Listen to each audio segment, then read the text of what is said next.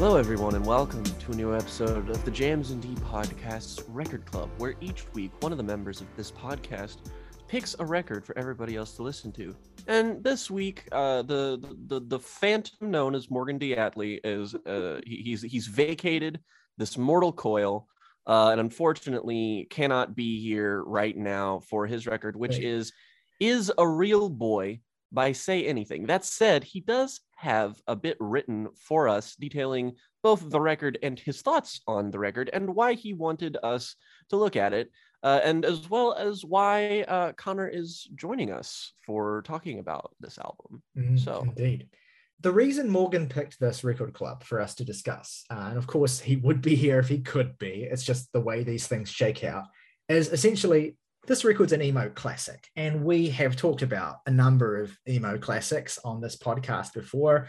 I mean, one of Morgan's most foundational record club picks was Jimmy Eat World's Clarity, which it feels like uh, it feels like that was eons ago. But every so It's often we shocking that that wasn't your pick, honestly. I know. And every so often we get to we have the opportunity again to talk about an emo classic. And I am a, an emo boy at heart. Like I have a, a very strong affinity for that broad umbrella of music. And it feels like we are pretty good as a podcast covering like special records from different eras of sort of modern and, and sort of classical emo. Um, classical emo is such a weird phrase. I don't know why I, I picked it to use. Um, but this particular record, Mozart with a fringe. this particular this particular record, uh, as Morgan has pointed out, despite being like, if you talk to any kind of like emo scholar or anyone who kind of like writes about or is a big fan of emo, will likely tell you this is a kind of classic staple record. It's kind of been a bit weirdly memory hold, and it's kind of fallen out of fashion, even fallen out of favor. Um, from what I can gather, just kind of digging into the general reception of this record, as well as the fact that I, before I met Connor, I, I never heard anyone talk about this album at all.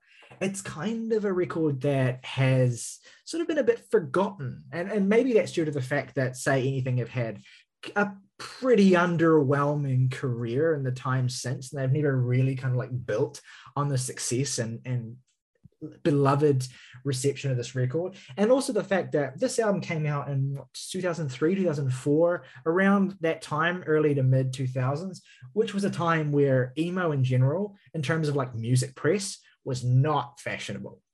In fact a lot of the emo that came out around that time was getting pretty strongly clowned on. Like music media and music press um, particularly alternative music press were not kind to emo in the early 2000s and so it's been a case of a lot of these records eventually kind of getting rediscovered and reevaluated. And as Morgan has pointed out, like it's it, it's as much a time for that to happen with this album as it is to happen with any number of emo staples from that era.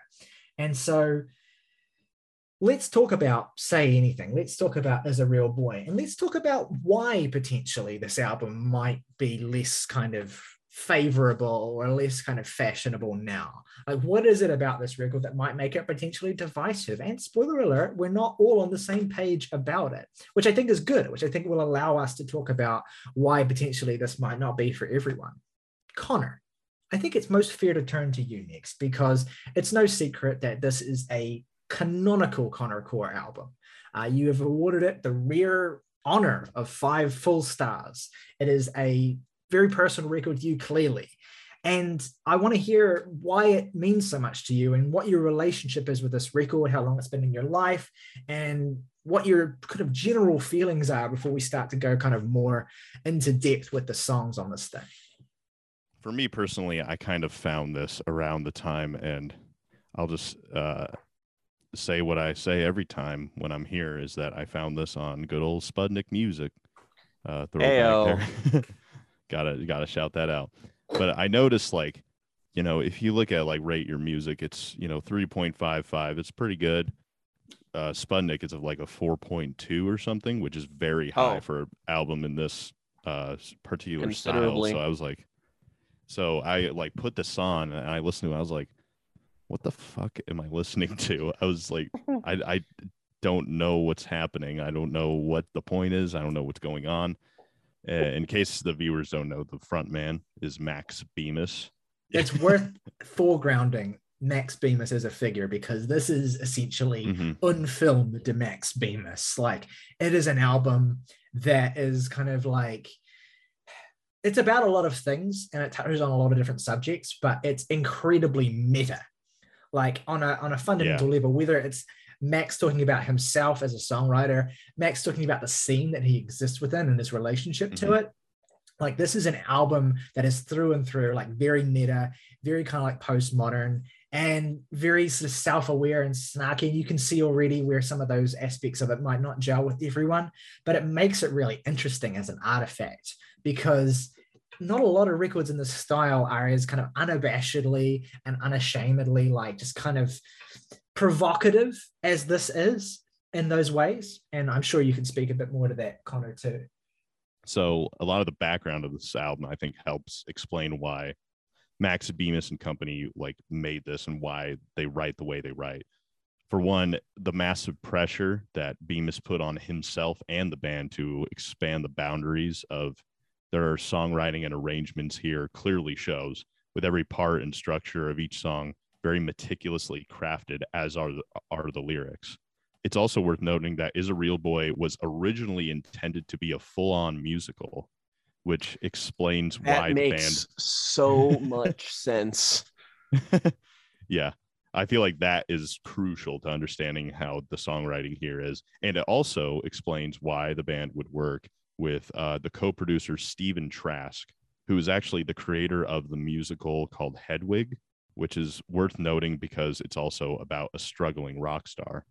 Intentionally, originally, this was supposed to be about Max himself in kind of like Ryley said, this kind of meta, like this characterization of himself. He like he's playing the part of himself on this record. And it, it's explained as he's an introverted frontman crippled by anxiety and depression who's given a curse that causes him to blurt out all his innermost feelings, anxieties, fantasies, and rants, but eventually realizing he is just a flawed human, just like all those he criticizes. This was originally intended to uh, have spoken word interludes as this full blown out story, but he abandoned this idea after this immense self created pressure got to his mental health, which uh, apparently caused a breakdown in which he supposedly believed he was being filmed for a mockumentary while making this. I Ah, read I read about this. Like he Yeah. fully like had this like it's very Kaufman-esque the story of like how this record was made and like the the mad sort of like uh again not that uh, Bemis is painting himself in this way necessarily, but like the mad genius who is like absolutely destroyed by his own like attempts to translate his ideas to the page and live up to these expectations and to make this bombastic like you know uh, opus essentially. Like what i love about this record is that max is essentially throwing everything into this album. He, you get the sense that every single fiber of his creative energy and talent and every idea he's ever had is going into this thing. But yet you also get this refinement within it where clearly some of that fat has been trimmed. And i think the the the the nice mixture of like these refined and really really potent ideas and this sort of high concept dressing make for a record that it's really kind of attention grabbing and i think like unique within its genre as well. It's i didn't know about stephen trask but uh, i mean hearing that the guy who composed the music of Hedwig and the Angry Inch like had a significant role in the production of this album like retrospectively makes so much sense because those two things have a very similar energy even if the creative forces at the center are quite different. It makes it even kind of all the more mystifying and kind of like shameful that this record has seemingly been buried so much because it offers so much and it has what I would think to be so much juice and meat and relevance in terms of like, you know, a, a sort of style of theatrical music that has fallen far out of favor in terms of like, you know, alt indie music and that sort of thing. And and yeah, I, I don't know, like that's really fascinating. Like I think this whole background of like working with the like intended to be a musical working with Stephen Trask like really better explains why Bemis writes the way he does because he clearly uses that concept that he originally had as like an I think an easy outlet to express like his all his personal feelings in the most obnoxious, sardonic, humorous and ridiculous way possible. I would almost regard it as the least subtle emo album maybe ever made just in the way that he writes and the way that he he even performs on this record it also gives the band like permission to extend their own creativity to like soaring heights across many of their peers because these instrumentals on each of these songs kind of do actually give off a musical theater feel and structure. They constantly like t- change in tempo style and arrangement to the point where it nearly makes every song here unpredictable but still thoroughly engaging while using the still using the instrumental and production style of the pop punk style to make each song catchy, biting, and really, really memorable. What makes this album divisive for some people is um, his heavy use of sarcasm and cynicism in the way he writes and the way he delivers everything. But I think he clearly shows that it's kind of a coping me- mechanism for his crippling self hatred and all his insecurities it's off-putting, but personally, I find it quite addictive to listen to. Well, yeah, I think this is yeah. as good a point as any, Jake, for you to come in because I'm curious, like, what your experience has been with checking out this record and and the experience of yeah. listening to it, and what you think about the things that we've said so far and how they kind of relate to your experience with the album. Well, it is a safe bet to say that of the albums we were talking about the, uh, this week, this is the one I look, looked forward to talking about the least. I, I will say, uh, as sad as it is, is that we can't be joined by the person who started this record club. Is that uh, it's a good thing for me because it means I'm going to encounter at least a, a moderately less amount of bullying uh, for the opinion that I will uh, espouse. Uh, moderately, I'm sh- I'm sure that there's certainly uh that, maybe we can bring and wake up uh, connor's inner beast or something that said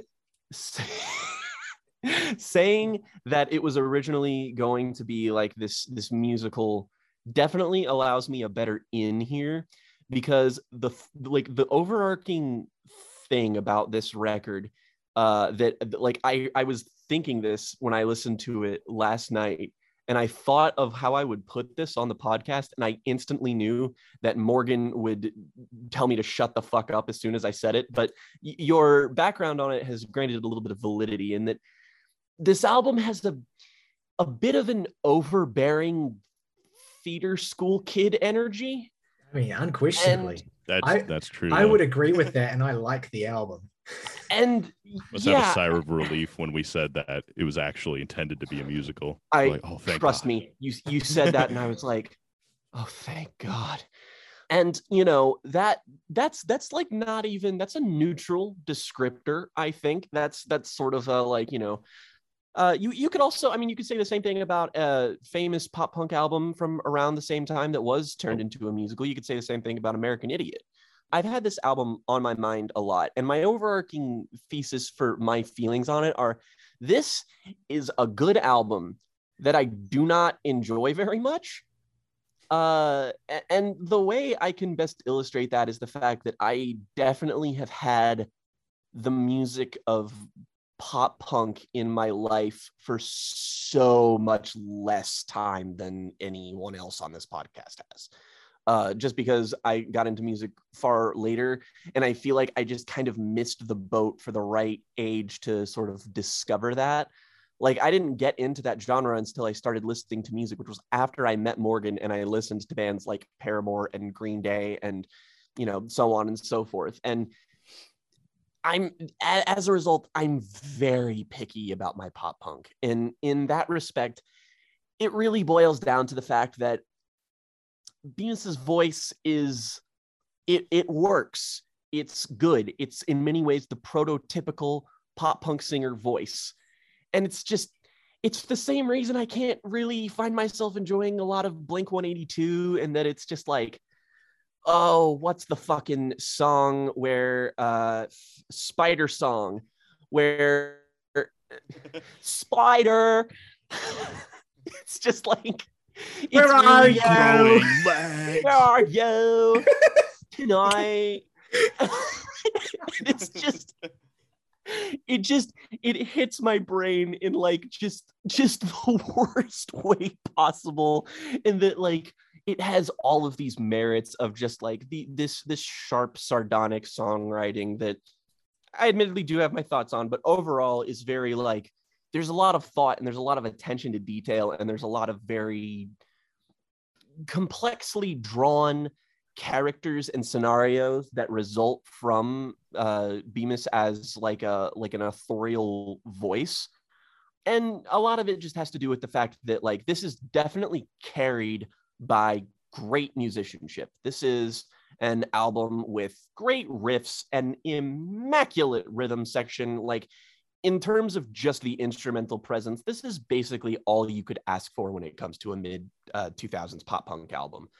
It, it's it's like it's genuinely ferocious. Um i would compare it i mean not just in instrumental like in how it's a little bit like simultaneously like heavier and more melodic is that give me a lot of pup vibes which is again an, a band that is like in this scene that like if i could describe my brand of you know pop punk music and stuff heavily skewed towards something like pup which again they have incredibly sardonic and biting lyrics and stuff uh, like this album might.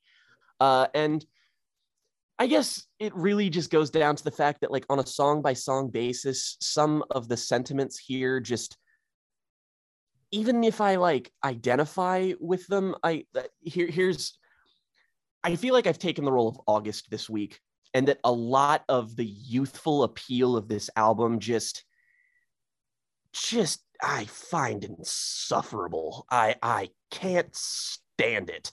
Um I th- this is a song that I knew I was going to get bullied for my take on just because I saw Morgan's rating of it, but uh my least favorite song on here is actually the closer admit it. And look, this song goes really hard. I What do you have to God. say for yourself, Jake? What do you have to I- say for yourself? what I say for myself is this, and I knew this comparison would really piss Morgan off because I thought of it. Prototypical nonconformist. See, okay, you you you you you found Had it. to. Is that like here here it is? I'll just say it. I'm I'm gonna I'm gonna retroactively give my podcast made a fucking aneurysm. This song's lyrics make me think of Rent, and there is nothing Oh, on this earth you can do to piss me off more than making me think of Rent. And here's the thing I get the kind of person that this song is lambasting. And in many respects, it's lambasting the kind of attitude that you find in Rent, uh, which I find so despicably deplorable and in, in, insufferable. But the deployment of lyrics and the attitude overall, I, I just, it- it's like I get what he's saying, but the way he's saying it just I, I can't get over how much it makes me think of that. It's it's it's just so so difficult. And admittedly, haha, this is the song where I find that the most difficult to get over. Um, there are occasionally moments where like on a song like an orgy of critics where I, I guess the best way to put it is that like no i don't really get along with what the song is like doing but like instrumentally it's just pretty hard so i can't really like like that, that song is just like blood pumping and exciting so even if the fact that i find half of the verses here to be like god shut the fuck up dude i can't really find it in me to be genuinely annoyed with it. I like the song a lot. Um there are moments I, I think instrumentally the only song on here that feels like uh well i guess there's two songs that feel just a little bit stock and less inventive than the rest of it. That being probably uh the writhing south and uh the futile uh the writhing south is just kind of repetitive uh the the the riffs in this are just a, they're a little bit more stilted than the rest of the album. There's like a bigger emphasis like i kind of like when the album goes for melody over rhythm and these are admittedly two songs that don't really go for that. And then there are moments where conversely the main presence here bemis like really leans into the fact that he's an unlikable asshat um like specifically on every man has a molly yeah, the most I- controversial song on this album. I And- was waiting to get to this one. I I kind of love this song. Um, It's hard. I do well, it's because it's the most. It's the song that feels like it inhabits the least amount of gray area. It's just like, yeah, I don't think I'm supposed. Like again, I don't like. Again, it's snotty, bratty punk music. I know that I'm not supposed to like the character at the center of it, and the concept of it goes into like, oh, he has to say all the things that are going in his head. But like, every man has a Molly is just a guy being a sexist piece of shit, and it's really funny. Like, j- like really funny like the song knows that you are supposed to make fun of this man and it's it's it's just hilarious the way it's written it's again it's written with that kind of wit but it's also like oh god what's the girl's last name it's molly Molly Connolly. Uh, Connolly. molly Yeah. connolly that sort of the, the repetition of the name of molly connolly gets stuck in my head in the way that any good pop punk hook It's uh, very gets theatrical too, and like Yeah. the lyr- the lyrical passage of um, y- I mean, I think probably what I would imagine to be one of the most iconic lyrical passages on this whole album. You goddamn kids had best be gracious Yeah. with the merch money you spend, because for you, I won't ever have rough sex with money Co- Mo- Molly Connolly again. See, it's it's just so flat on its face, hilarious. And there are other moments like that too, like um on songs that I really care for, like Yellow Cat slash Red Cat, um, which Oh. paints a really vivid portrait of Yeah. the character at the center of this in a way that feels really well realized. Or on the best song on here, in my opinion, which is the opener Belt, which is just, I mean, it goes really hard. And also, like, whenever there's like those really theatrical gang vocals on this album, I'm really into that. I really like how anthemic and cool all that shit is. Like, that's well, 100% uh, awesome. And there are moments of genuine vulnerability on here. Um, I can't remember which song it's on, but my favorite lyric on this whole album is just like, because it really just hit me in the fucking relatable part of my brain, which is, um, I feel skinny when I stand up, but I'm Buddha when I'm sitting. I was I was gonna say like- that too. I I I love that lyric, and it's also just because, yeah, hey, Yeah.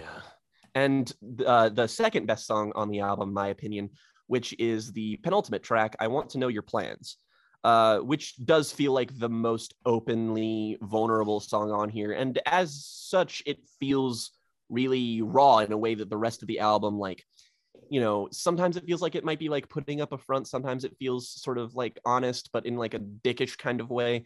Whereas this just feels like revealing and, and it, it feels like it fully fleshes out the character. I just kind of wish it came sooner in the, the the track list and like i overwhelmingly like a lot of the songs on here it's just that when you put it all together and you combine it with the fact that i don't love a lot of the vocal delivery and some of the personality is just a little too annoying. It's just all of these very admittedly small bugbears piled on top of each other. And this album is the epitome of an album that suffers from the death of a thousand cuts, where I can call it good, but I am really, really, really glad that I don't have to listen to it again.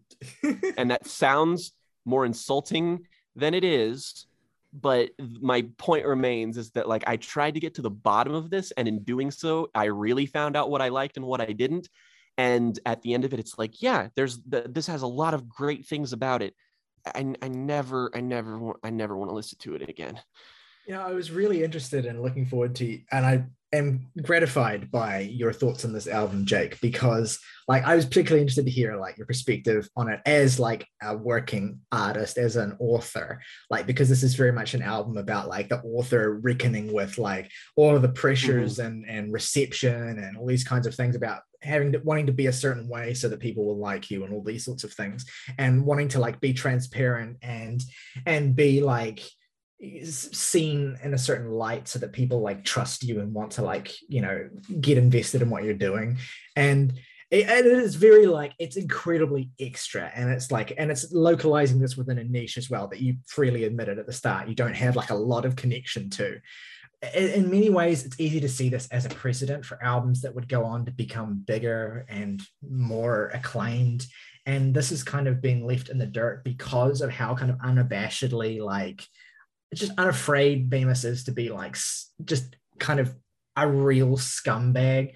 Like, oh, the obvious reference point is and i respect that the obvious reference point is Weezer's Pinkerton, which I believe was also intended originally to be like this massive, like project. Mhm. Like I don't know if it was intended to be like a It's musical, supposed but to be called like songs from the black hole. yeah, like it was going to be this massive like theatrical project of some kind, I think, Mhm. or like a rock opera, and then it ended up being like pared down and made into something much more sort of like insular and minimal. But it shares a lot of similarities with that. Um, for me, I would say that if we're considering this record and Pinkerton to be within this kind of niche of emo that's incredibly kind of introspective and sort of meta and self-lacerating and ironic, I would say that this is an even more successful and exciting execution of that than Pinkerton, which is by far the more celebrated record. Again, like you wonder what that is, whether it's because Weezer went on to have such a commercially successful and widely discussed career. And the fact that it was obviously a follow up to an, a massive album that already had a lot of attention.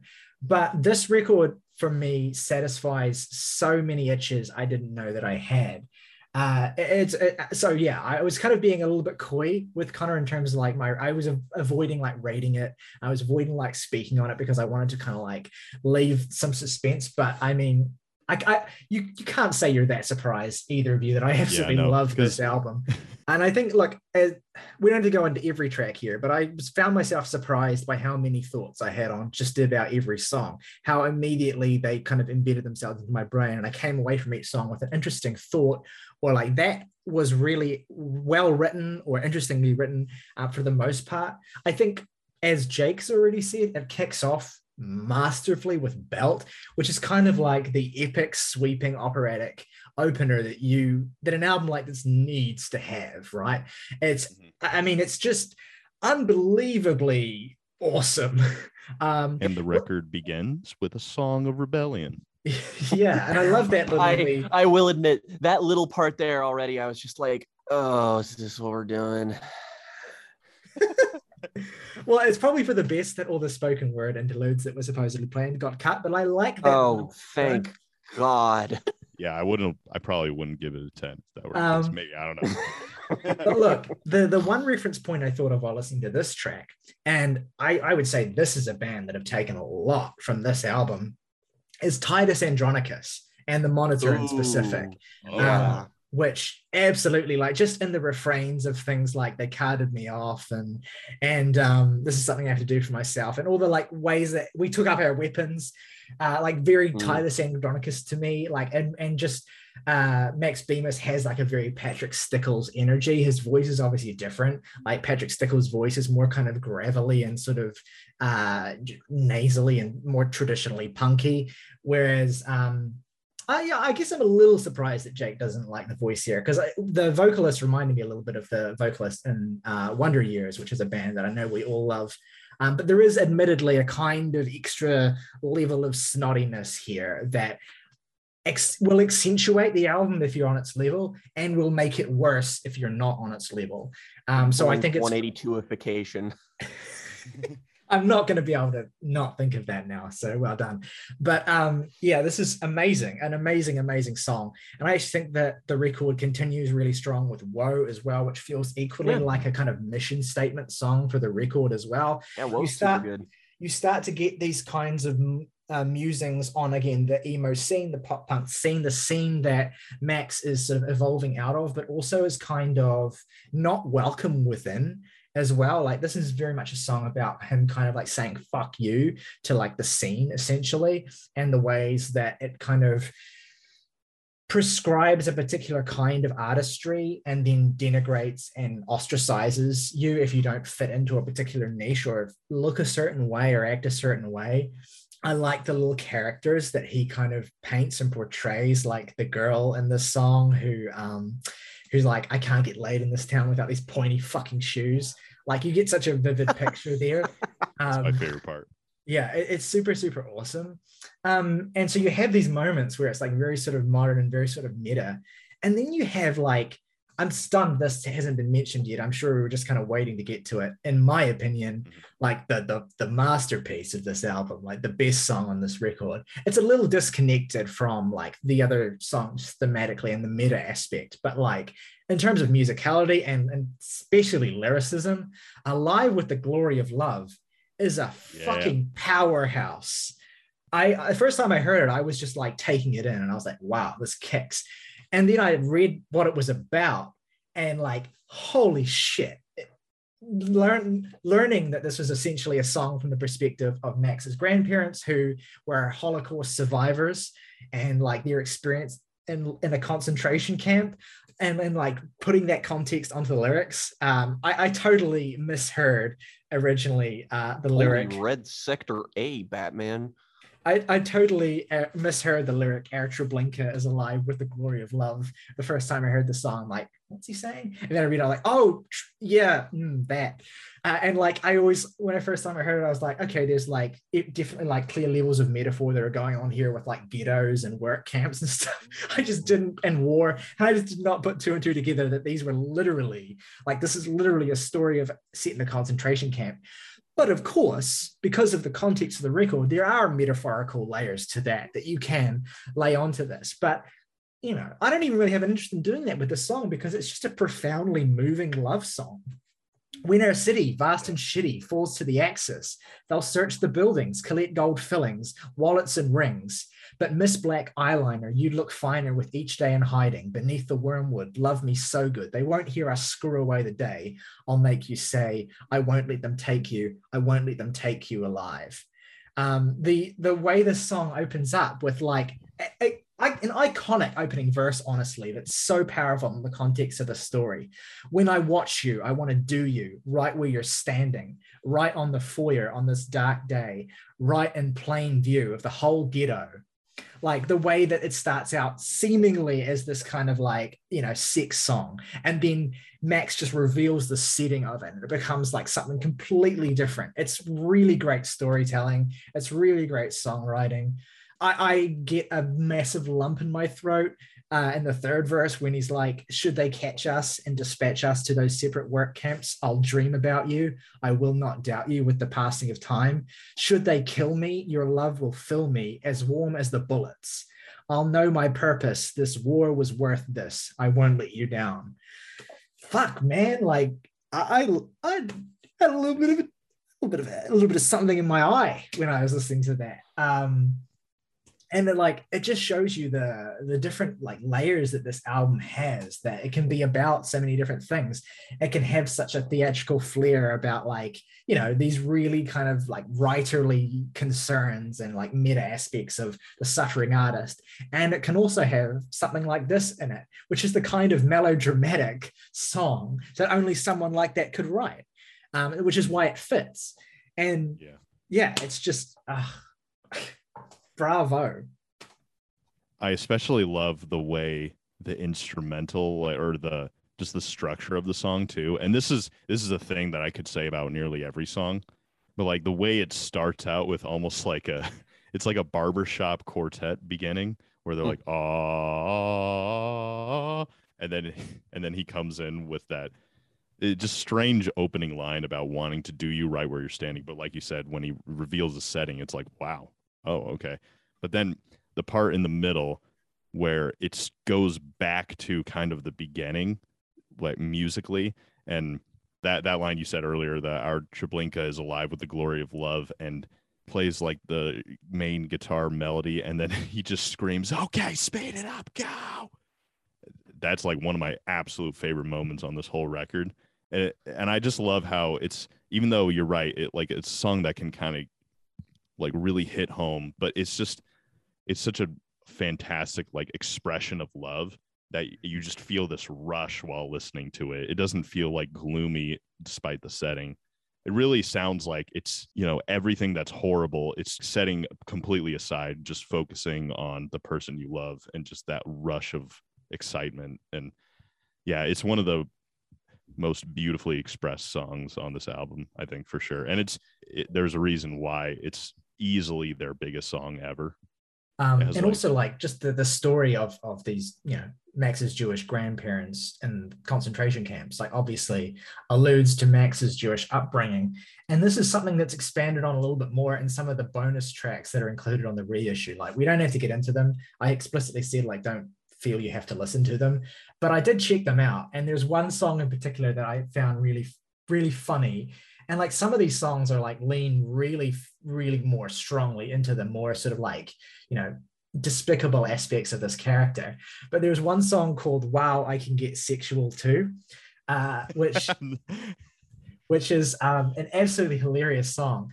And it has like one of my favorite Legendary. lines it has one of my favorite lines that max wrote across all of these sessions which is um, when she described her underwear i forgot all the rules my rabbi taught me in the old shul uh, which is just so funny. Like you get across this record this sense of this angsty kind of like young kid who is like bottle has bottled up and is dealing with all of these kind of like frenetic feelings. Like um, another of the funniest lines on the album on Admit It, when he's like, uh, I worry about how this album will sell because I believe it will determine the amount of sex I will have in the future. he just plainly says that. one. He And- emphasizes sex so strongly. He's- yeah he, he, he does. Like that that's incredibly uh, an incredibly funny moment to me. So that aspect of the record again it's not going to appeal to everyone. It will turn a lot of people off. It has turned a lot of people off. I think there's a reason why this only has a 3.55 on rate your music compared to the 4.2 on sputnik which speaks to the different proclivities of the user bases of those websites and the sort of stuff that people on radio being inclination to misogyny. Well the, the particular like things that people on rate your music are likely to clown and again it speaks to the fact Oh that- yeah, read read some of the reviews. They are um lacerating. and it's and Mhm. like it speaks to the fact that when this came out like it was deeply uncool and it's had an uphill battle even though it has been reclaimed to some extent um and look i will say as a person who loves this album not every moment of it does work for me. I my least favorite thing here is spider song. Uh i just think it's a it's a it does lean a little bit into the kind of you know whinier aspects of the delivery and the the repetitive nature of the hook is a little bit kind of grating in a way that it isn't on other parts of the record for me. Also while i do like the spy the obvious kind of spider metaphor and the way that he's kind of setting himself up as this kind of like ugly and predatory sort of sexual creature who is like unable to be romantic i think is better that kind of portrait of him there is better expressed on other parts of the record and i think is a little bit blunt here. Well the whole record is pretty blunt but like it's a little too blunt here in a way where some of the other literary stylings of the record are much more i think sophisticated and better conveyed. My other favorite song on this record comes into play here that being yellow cat red cat uh, which again is a masterclass in songwriting like this Yeah. is you can tell that this is an english kid like and i don't mean like english as in nationality i mean english as in like this kid excelled in english class. Because this song is incredibly literate.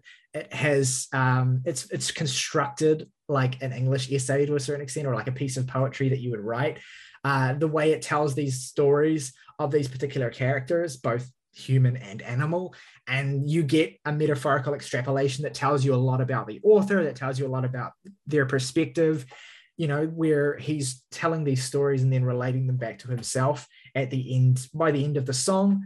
And he does it in a way that is you know it's pretty on the nose but also at the same time there's some nuance and there's some kind of beauty in it as well especially in some of the verses in the song that get quite kind of abstract and pretty and and and sad. And yeah i mean this is also the song that has that line in about i'm skinny when i'm standing i'm buddha when i sit which i agree is a, as one of the many highlights of this song.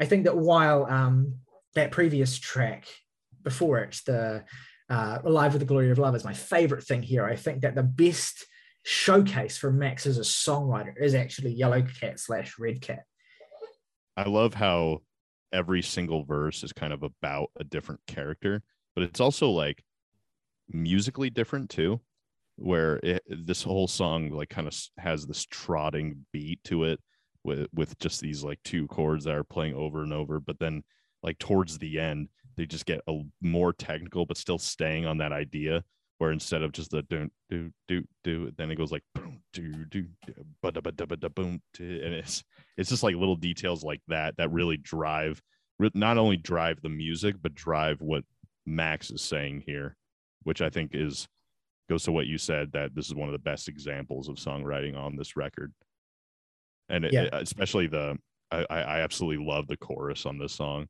where it kind of goes into that like grimy bass break and then just soars into this like like loud Weezer guitar chorus that just stays in your head. There's one other track that hasn't been mentioned so far that really stuck out, st- stood out to me in terms of songwriting, and that's the song "Childlike I Shall Grow," uh, which makes a reference to Plato's allegory of the cave, uh, which is a core part of the songwriting of the song. Um, are, are you guys familiar with the allegory of the cave? Mm-hmm. Maybe. So it's like it's it's like the idea that um, people are living in a cave and their only uh, their only contact with the outside world is like these shadows that are cast on their wall by like of the outside world by like a, a speck of light coming through a gap and because they don't know that the outside world exists the shadows are all that they have and so when like noises and things are happening outside they attribute them to the shadows. And then like the idea is that if one of them were to leave the cave and experience the real world like it would be like it, it, it's the, the core of the the allegory is the idea that it is more satisfying to live in ignorance. And that when you become aware of like how much you don't actually know and of how like you know difficult and real and strange and complicated the world is then you then that is the core root of suffering. And like that's the point that plato made with that story is that once you become aware that there's more to life than the shadows on the wall uh, then you know once you become cognizant of the fact that there are all these philosophical questions and answers and things that we don't know like that is the beginning of essentially like it's the beginning of the philosopher's journey but it's also the beginning of suffering is because confronting how much we don't know. And so max takes the core and he and he has elements of that allegory that are in a story like this and he applies it to this sort of social setting that he exists within. He said on Reddit that it's a song about emotional isolation and how that can produce apathy towards other people who have a life.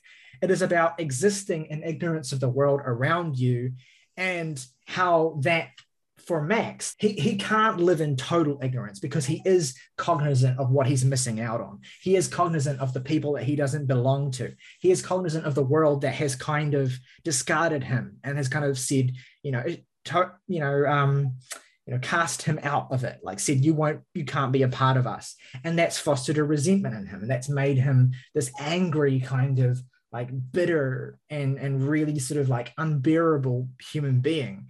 And he expresses all this by making reference to the allegory in the chorus, which is again one of the many great choruses on this record. Uh, I discard all feelings. The stars scar my ceiling. Sun, I won't spare you. Love that line. Moon, I won't spare you. Which, um, you know, it, it- again, it just speaks to the idea of being conscious of all of the things you can't be a part of, all the things you can't understand, and responding to that with anger and responding to that with bitterness and responding to that by like just raging against all of it. And I mean, if you break this song down to its core, it's kind of an ethos here that's at the core of a lot of pop punk and a lot of emo music, right? The unbelonging, the fucking, you know, uh, social isolation, the uncoolness of like existing in this particular state and, and being isolated and insular and stuff like that. Like the core ethos of this music that that Max is is the scene that Max is kind of existing both within and outside of is mm, like absolutely refined to its core on the song. And yeah, it's there's like a double-edged sword to it as well because you could read it optimistically too with the ending of the song where he's kind of just repeating i'll grow and grow and grow like there's a you could apply a more optimistic reading of kind of overcoming the you know bitterness but ultimately it seems a little more sort of cynical than that. But there's a you know there's a complexity there um, that i like about it. It's it's a really it really stood out to me every time i listened to this record. I I, I kind of think of that song in particular as like the dark horse of the album for me because to me it's like it's easily a highlight. So many times I've just replayed the intro of that song. It's easily my favorite like in, intro of any song on here where it, kind of starts with these bouncy, clean guitars, and then goes into these this chugging with the sliding synth lead, and then that just takes you into that guitar lead where it's like and it's just such an immediate earworm. It that's a, a song that pulls you in just immediately, and yeah, and I absolutely love the ending, like you mentioned, where he, on kind of almost a positive note, screaming the "I shall grow and grow," and yeah, it's just a really cathartic moment. And that's actually one one thing that I love about this record, like, is that they really know how to end a song. I feel like on almost every track here, there's like some sort of refrain that's not the chorus, even that they just repeat over and over that just leaves you on with like you could just scream that you know when whenever you're listening to the record. Like um in my opinion one of the more underrated songs at least um from this discussion was is the Futile where at the very end in this like very pessimistic tone he's screaming uh i'm eating rat poison for dinner. Pull the cord from the phone. I'm dining alone that's one of my favorite moments what do your hissy fits teach you except how to cry, pussy, cry? Like the way he sings that is so like just lacerating. It's great. Do the old people teach us except how to die? Or whatever. One thing, so one of the main reasons that I think this album works so well, at least for me, is that it's kind of simultaneously two things, which is one, it's like a satire on the whole emo and pop punk sound at the time. It, it satirizes that. I think actually one of the best examples, going back to a track that we mentioned, is Every Man Has a Molly, which, especially instrumentally, almost feels like a direct Weezer parody, especially when that guitar solo comes in. Yeah, like shit. that is so that's so Weezer. That's just 100% Weezer right there. And just the huge power chords and the kind of more mid-paced tempo of it all it, it, this song like at first it, for a while it was my least favorite because I like by the end of it I, I, I wasn't huge on like the like when he repeats like I'll kill myself because it was like an over a little over dramatic but I feel like that was definitely done on purpose to like make fun of that of that niche that because at the time people I mean nowadays it's not really cool to make fun of emo at least I mean maybe you can be funny and make fun of it. Um, but back in that day, everyone was like, or it was kind of funny to make fun of emo because of how popular it was at the time. So I think he kind of does that here. But I, I kind of went on a little bunny trail with that song. But my point is, is that the album functions both as a kind of satire on emo and pop punk while also being one of the most blatantly honest albums in emo and pop punk, which makes it even more emo than emo, if that makes any sense whatsoever. He mentioned once in an interview, like, like if these, you know, the bands at the time are going to write about their emotions and write about their personal, why not just go all out? And he says, like, why not mention that I haven't showered in a few days? Like, just uh, stuff like that yeah and and now that kind of stuff like if you look at a lot of you know modern like what are we at like fourth fifth wave emo now then that sort of stuff is not uncommon like like emo yeah. has shed a lot of its kind of like sort of literate poetics to be something that is about as sort of raw as it ever has been and I mean, that era in which this album came out, like I remember growing up in that era, and it was an era where like mental health issues were not taken seriously at all.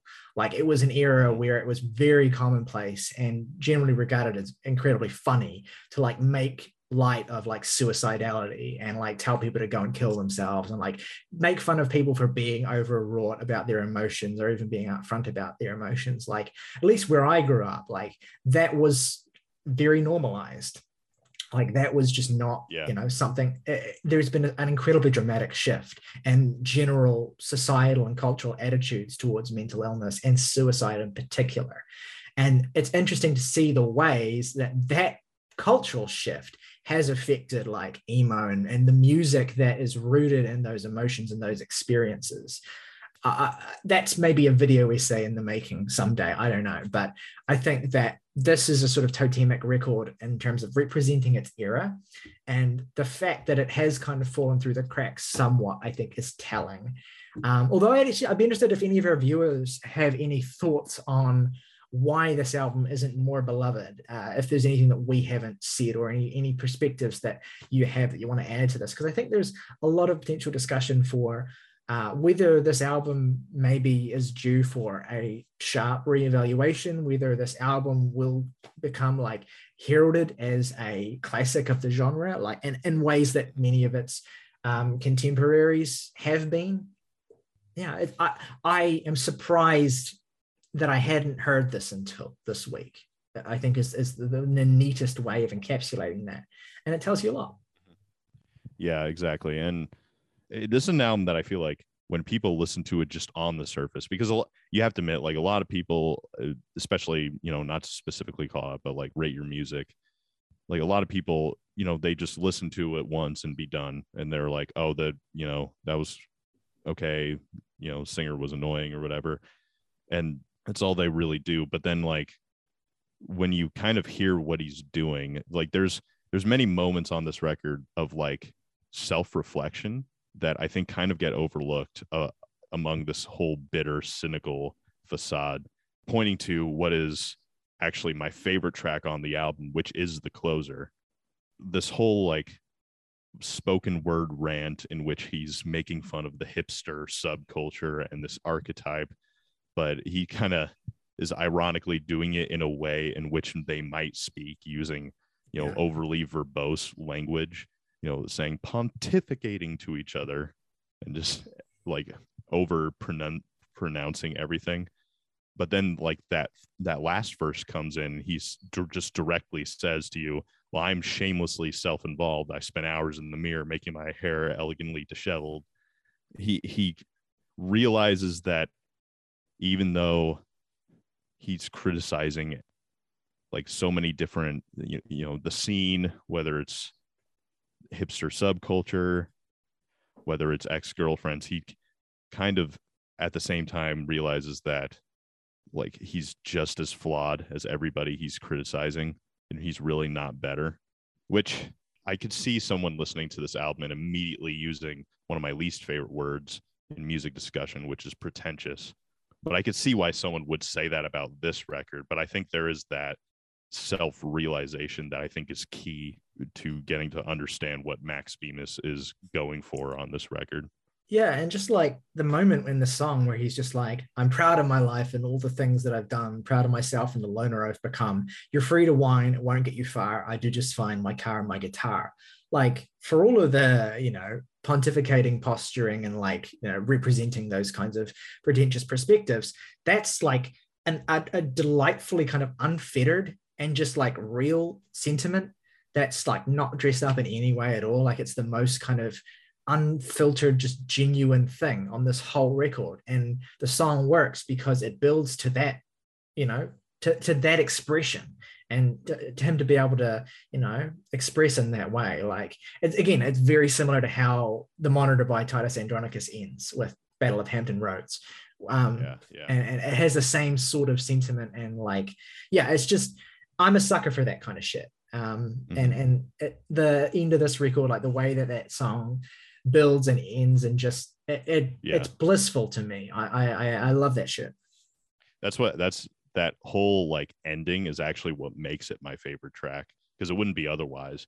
Yeah. But just when the instruments drop out and he's just singing and then they come back in and then he sings the very final line of the album where he says, he just screams at the top of his lungs, when I'm dead, I'll rest, which is just a crazy way to end this record. It's just, and that's another thing is like Max, he does like have this voice he kind of sings in like this lower register a lot uh, to kind of emphasize that snotty like sarcastic tone that he's going for but it's the moments where he his voice is like where he's almost just screaming that, i think are like a lot of the most powerful moments on the record like the ending of the first song belt and i think he purposely does that to really emphasize the just how much those sections and the end endings of these songs hit.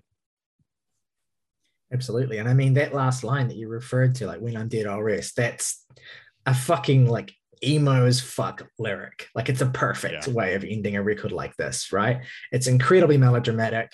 Um, it's incredibly emo. And I just have a fucking dumb, goofy fucking smile on my face every time I hear it. But yeah, I think that's a pretty good place to wrap her up. Um, shall Yep. we do our favorite tracks and ratings then? Jake, why don't you lead us off? My favorite tracks are none of them. My least favorite tracks are all of them. One out of ten. Okay, my my actual favorite tracks are Belt. Uh, I want to know your plans and Yellow Cat slash Red Cat. My least favorite track is Admit It. Did anybody hear that screaming sound? Was that Morgan's voice or was that just me? Anyway, uh, six out of ten. Morgan did provide his favorite tracks and ratings as well, which I will read thusly. His favorite tracks are Alive with the Glory of Love, Yellow Cat, Red Cat, and Admit It. Uh, Morgan did not supply a least favorite track, and Morgan's rating is 9 out of 10. Uh, my three favorite tracks on this album are Belt, Alive with the Glory of Love, and um, Yellow Cat, Red Cat. Least favorite is Spider Song, and the album gets an 8.5 from me. Uh, and that leaves Connor. So my three favorite tracks, um, well, my favorite track's actually a bonus track. It's called uh, "Fuck You, Jake." Admit it is the best track. That's the name. This album does have a lot of bonus tracks on. Yeah, That's true. no, but yeah. Anyway, um, admit it.